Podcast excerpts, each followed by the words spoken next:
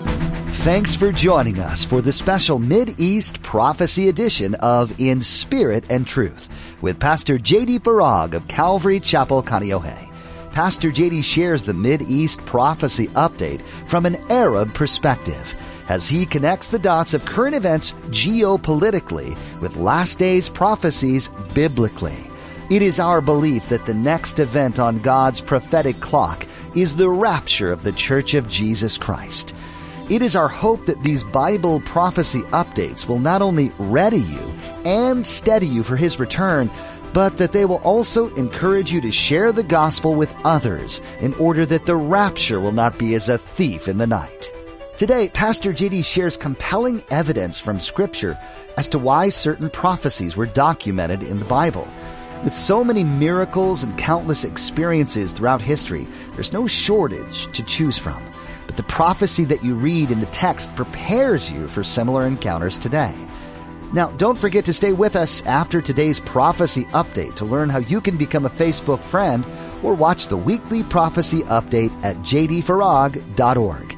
Now, here's Pastor JD with today's prophecy update as shared on November 26th, 2023.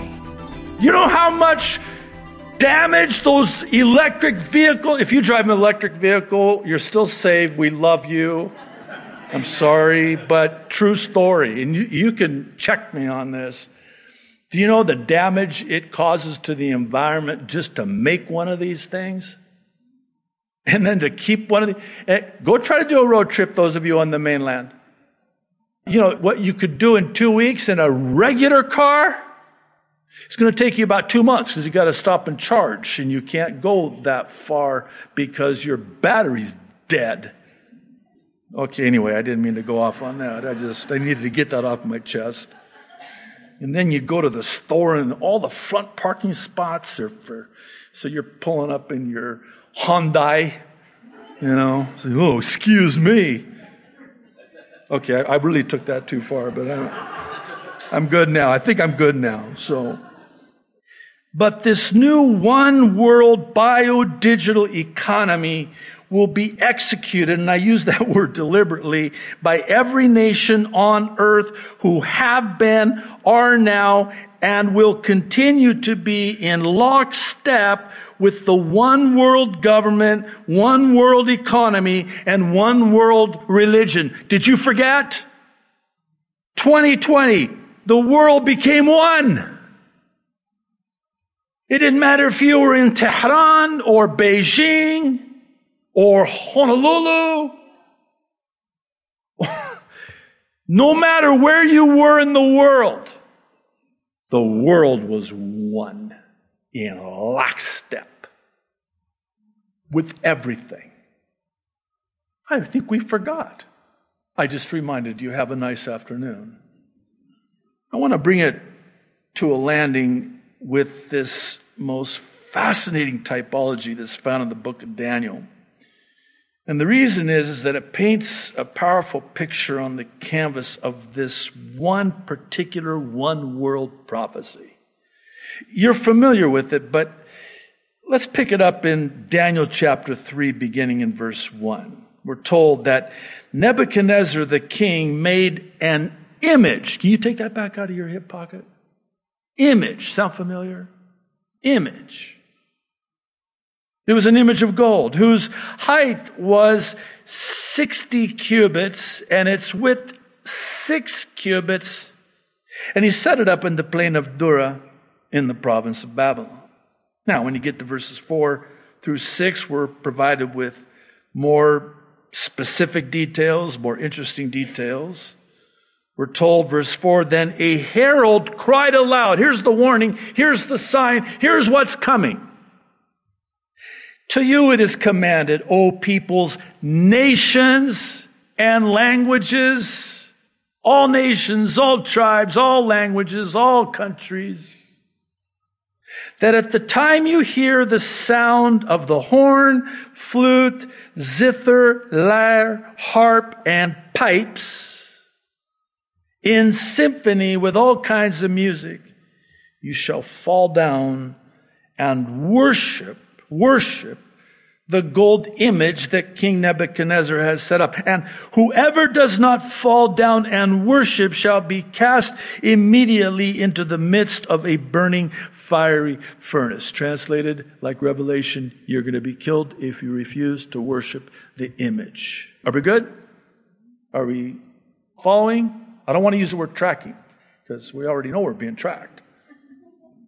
Now, when you get to verses 16 through 19, Shadrach, Meshach, and Abednego, who refuse to worship the image, are brought before King Nebuchadnezzar, who is enraged. And listen to what they say to this king. Oh, verse 16. Shadrach, Meshach, and Abednego answered and said to the king, O Nebuchadnezzar, we have no need to answer you in this matter.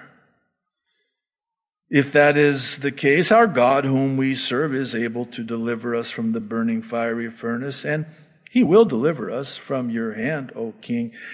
But if not, ah, Esther, if I perish, I perish. Job, though he slay me, yet will I trust him. Shadrach, Meshach, and Abednego, my God will deliver, but if He doesn't, He doesn't. Let it be known to you, O King, that we do not serve your gods, nor will we worship the gold image which you have set up. Then, verse 19, Nebuchadnezzar was full of fury and this is interesting. The expression on his face changed toward Shadrach, Meshach, and Abednego, the inference being that his countenance was favorable towards them. And in the prior chapter, chapter 2 of Daniel, we are told why.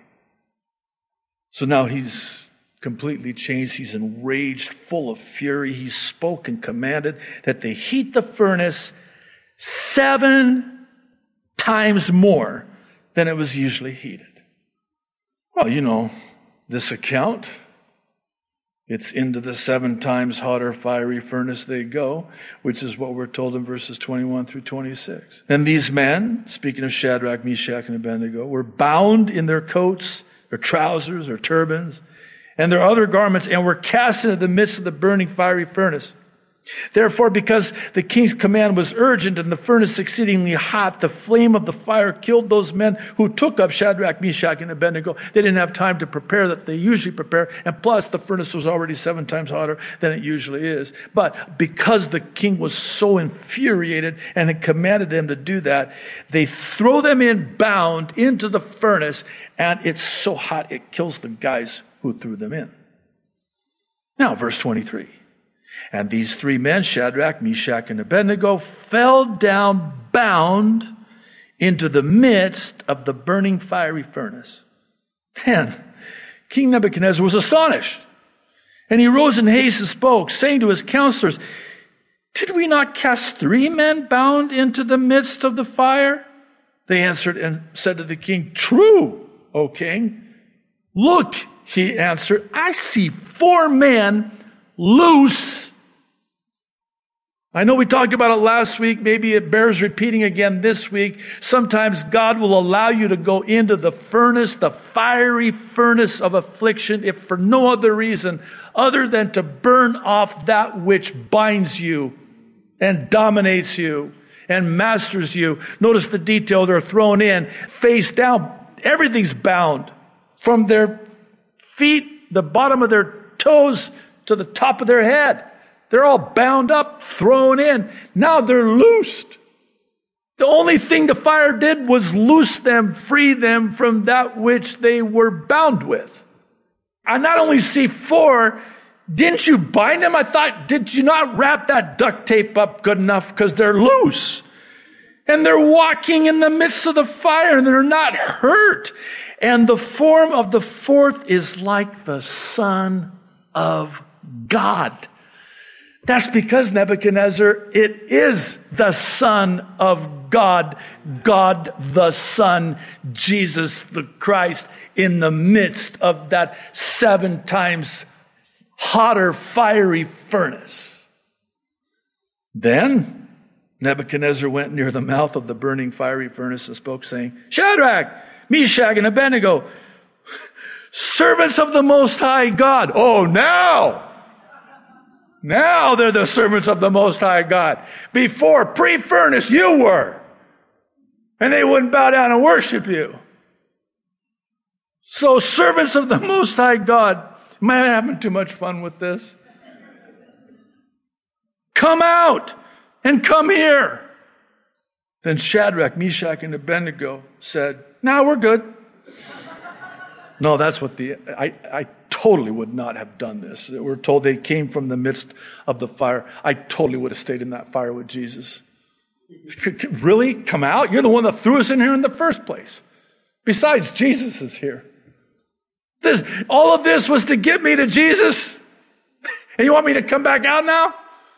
I'm good. Why don't you come in here? Let's see how that works out for you. I am having too much fun with it. Okay, let's tie it together. Let's connect the dots of the typology as it relates to how what was coming to them then pointed to who was coming for them then. Stay with me, don't let me lose you. I'm going to connect Make this connection from them then to us now. Let's start with the image. How about this? 60 cubits by 6 cubits with, did you count them, six instruments playing? That's a type, a picture of 666. And at the sound of the instruments, they were to worship the image. And if they refused to worship the image, they would be killed. That's what landed them in the fiery furnace to begin with.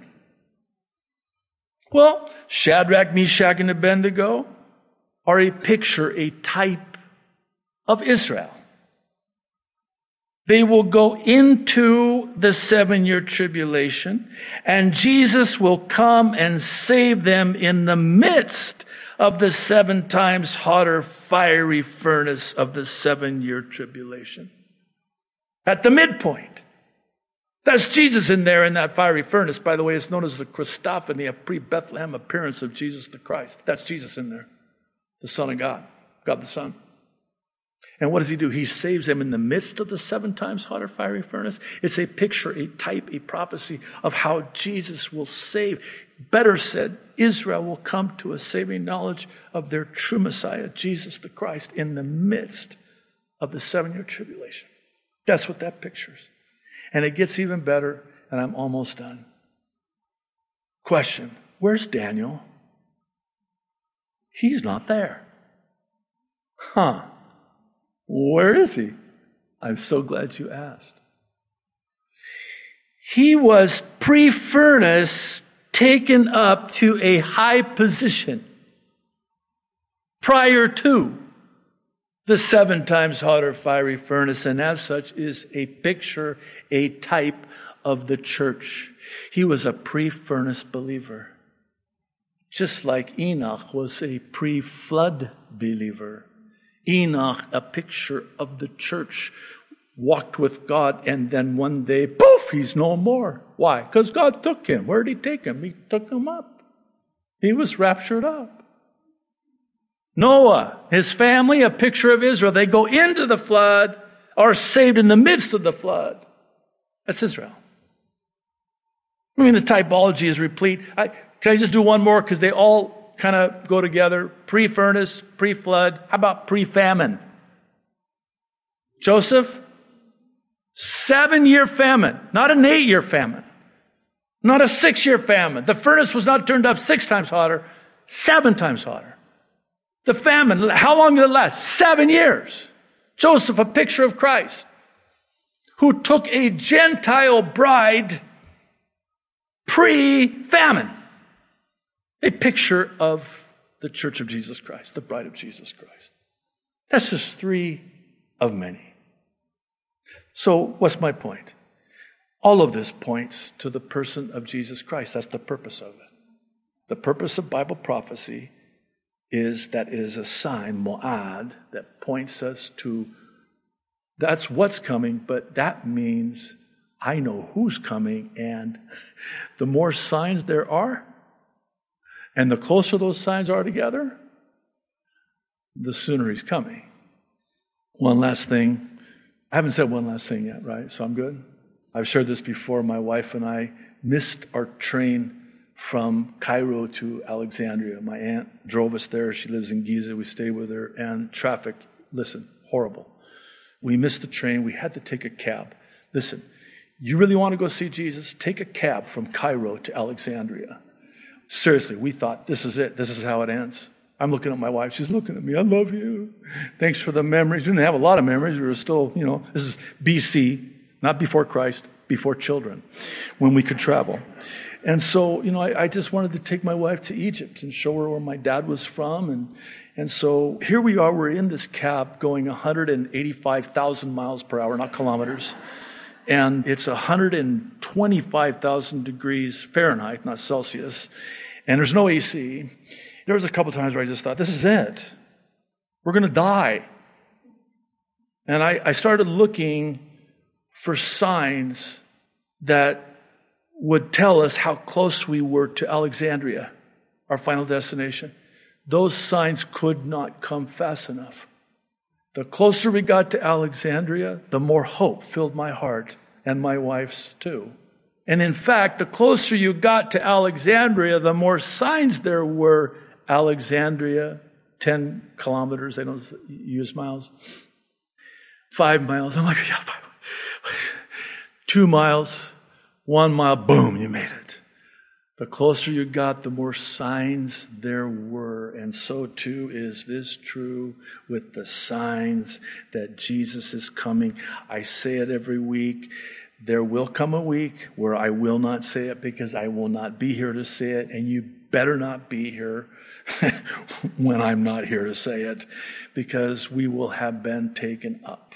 But I'm telling you, Jesus is coming, and it is sooner than any of us can possibly even begin to imagine. And that's the whole point of these prophecy updates. This is why we end with the gospel childlike simple gospel and explanation of salvation by way of the ABCs of salvation. Please, I hope you don't. I've been doing this for how many years, and I know that this becomes rote. I understand, I get it. But can you just give me two minutes? Because you don't know that there might not be somebody here in this service, or certainly somebody watching online, that's going to get saved as a result of what we're going to do in the next two minutes. Actually, now one minute and 45 seconds. Just 15, 15 seconds. The A, very simply for admit, acknowledge. I've sinned. Because unless and until I acknowledge I'm a sinner, I have no interest in the Savior. Romans 3:10 says, "There is no one righteous, not even one." You might be a good person. You'll never be good enough. And Romans 3:23 tells us why. It's because all have sinned and fall short of the glory of God. We were all born sinners, which is why we must be born again to see the kingdom of God. Now we got Romans 6:23 that kind of packages together the bad news first with the good news. What's the bad news? Well, you have to enter the sentencing phase now because you've been found guilty. So you're going to be sentenced. Well, what's the sentence? Well, it's a death sentence because the wages of sin is death. That's the bad news. You ready for the good news? The good news is, is that Jesus came and went to and paid your death penalty in your stead when he died for you on the cross. And he purchased with his blood, paid in full, purchased you, were not our own, but were purchased with a custom his life to offer us this gift, the gift of God, which is eternal life in Christ Jesus our Lord. It's a gift that we receive. He paid for it. The B, very central, is for believe in your heart. For God so loved the world that he gave his only begotten Son, that whosoever would believe. And by the way, to believe means to, because even the demons believe in God and tremble. So it, it can't just mean that. Well, I, I, I believe in God. No, no, no. To believe in Jesus Christ, believe in your heart that Jesus Christ is Lord, what you're saying is you're putting all your trust in Him for the forgiveness of sins. Romans 10:9 says if you believe in your heart that God raised Jesus from the dead, very important. That's the gospel by the way, you will be saved. What do you mean that's the gospel? See, the gospel means good news. Your debt has been paid, you're free to go. Good news, gospel. What debt? Well, he paid your death debt, your sin debt, the wages, which is death. He went to his death for you. The death and burial and resurrection of Jesus Christ and the return of Jesus Christ is the gospel of Jesus Christ. And then lastly, the C is for call upon the name of the Lord. Or as Romans 10 9 also says, if you confess with your mouth Jesus is Lord. See, out of the abundance of the heart, the mouth speaks. So what's in my heart's going to come out of my mouth. It's not what goes into a mouth, a man's mouth that defiles him, it's what comes out. And what comes out is what I know this is, again, deeply profound. Whatever's in is going to come out. So, out of the abundance of the heart, the mouth speaks and confesses. Romans 10:13 lastly says, "All who call upon the name of the Lord will be saved." That's so simple. It's childlike simple. I chose today's but God testimony because it's a powerful testimony from a former lesbian that speaks to how God uses the prophetic signs of what's coming to point us to and even bring us to who's coming Jesus the Christ. It comes from Shauna Wilkins, who writes, This is just a humble thank you for being a vessel for Jesus Christ. My partner's mom watched you all the time. She passed away in 2017. Through my partner's prayer and persistence, I eventually started listening to your prophecy updates and then your sermons. Since then, I have been saved. Hallelujah. We have repented and now live as sisters in Christ. I was so afraid of the Bible, I would cry anytime I thought of even cracking it open. And now, I cannot get enough. It's like finally the Holy Spirit can work in me. I, I feel this huge rush of relief. I love being washed in the water of the Word. I listen to Bible studies pretty much every day. To be honest, it is the most comfort, warmth, and love I've ever felt when I study God's Word. Jesus truly is amazing and wonderful. I am a new creation, and I'm so grateful. I moved to tears almost daily. I wanted to let you know that I pray for you and your congregation. I hope you all know what a blessing you are to so many. Even those of us who were homosexual, who can now be free from our sin and live for Christ. It's true when you say God has a sense of humor. This lesbian turned sister in Christ is now the one God is using to spread the truth to her family. Grace and peace to you all. Shauna. Come on up, Capone. Why don't you stand up? The power of the gospel. Power of the gospel. Power of God's word. God's love. Thank you, Lord, so much. Thanks for joining us for today's edition of In Spirit and Truth with Pastor JD. Some of what you've heard today may have encouraged you in your faith, and at times it may have brought up more questions that you would like answered.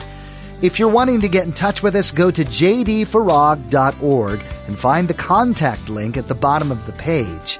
That's jdfarag.org.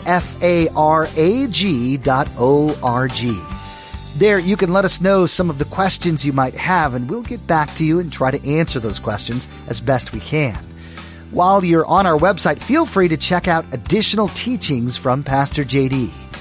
If what Pastor JD shared today has you really confused about what it means to know Jesus and life beyond this life, there's a resource for you that might be helpful. At jdfarag.org, find the ABCs tab. This will walk you through what it means to have a saving knowledge of Jesus and what that means for you going forward.